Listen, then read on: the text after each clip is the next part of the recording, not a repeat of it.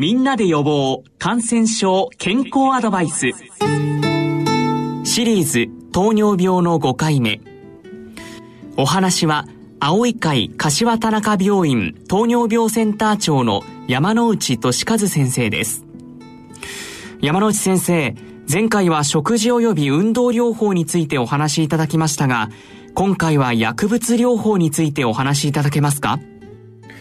薬に関してですけれどもまあ、我々はまあ通常はですね、よほど高い方、血糖が高い方を除きましては、最初は食事運動療法でやった後、まあ3、4ヶ月経っても、なかなかあ血糖が思わしくない、えー、下がらない場合に関しまして、えー、開始するというのが普通だと思います。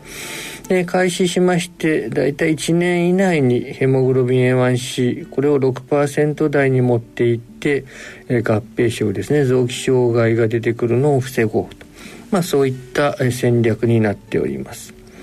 であのここで大事なポイントですけれども薬糖尿病の薬は高血圧とかえー、他の薬剤ですねの違いまして、えー、原則的に中止が可能ですまあ、1型糖尿病はこれ生涯インスリンが必要ですけれども2型糖尿病多くの2型糖尿病は原則的に中止が可能です。まあ、これはあの食事運動療法がうまくいって、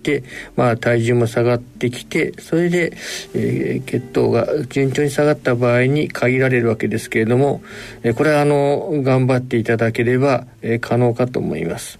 であのただし、えー、可能だと言ってもですねこれ自己中断をしますとまた、まあ、通常の場合中途半端ですともう血糖値はまた跳ね上がりますリバウンドが起こりまして、えー、これは非常に戻すのが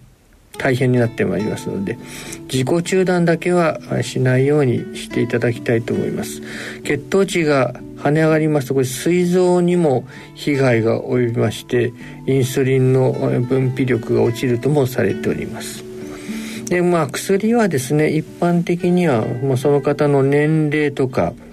肥満度、まあ、現在の血糖値といったもので、まあ、その方に合ったものが選択されます。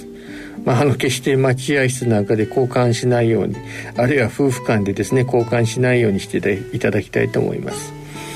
えー、あの一般的に分かりにくいかもしれません。いろんな種類がありますけれども、えー、糖尿病の薬ですがこれ大きさ大きいものもあれば小さいものもあります。あと1日の服用回数が1回のものからまあ3回それ以上のものもあります。あと値段がありますけれどもまあ実はあのこういったものはえー、薬の強さとはもう全く無関係です、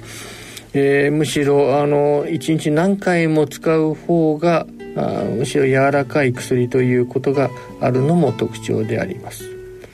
えー、まあまああの患者の皆様方あの薬使っている場合にはやはり自分の使っている薬メモしてでもいいですから、まあ、ある程度、えー、知っておいていただきたいと思います、まあ、何かにつけて大事なところが出てまいりますので知っておいていただきたいと思います。まあ、あの薬の方の安全性はもう非常に高まっておりますのである程度あの安心していただいて構いませんが副作用というのは一般的に薬というのは出てくるのは飲み始めてからまあ1週間から3週間経ったあたりでまあ出てまいります。これが一つの特徴であまり、えー、後から出てくるということは少ないかと思います。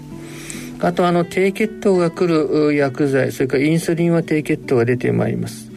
えー、大体お昼あるいは夕食前にふらついた状態ぼっとした状態で出てくることが多いわけですけれども、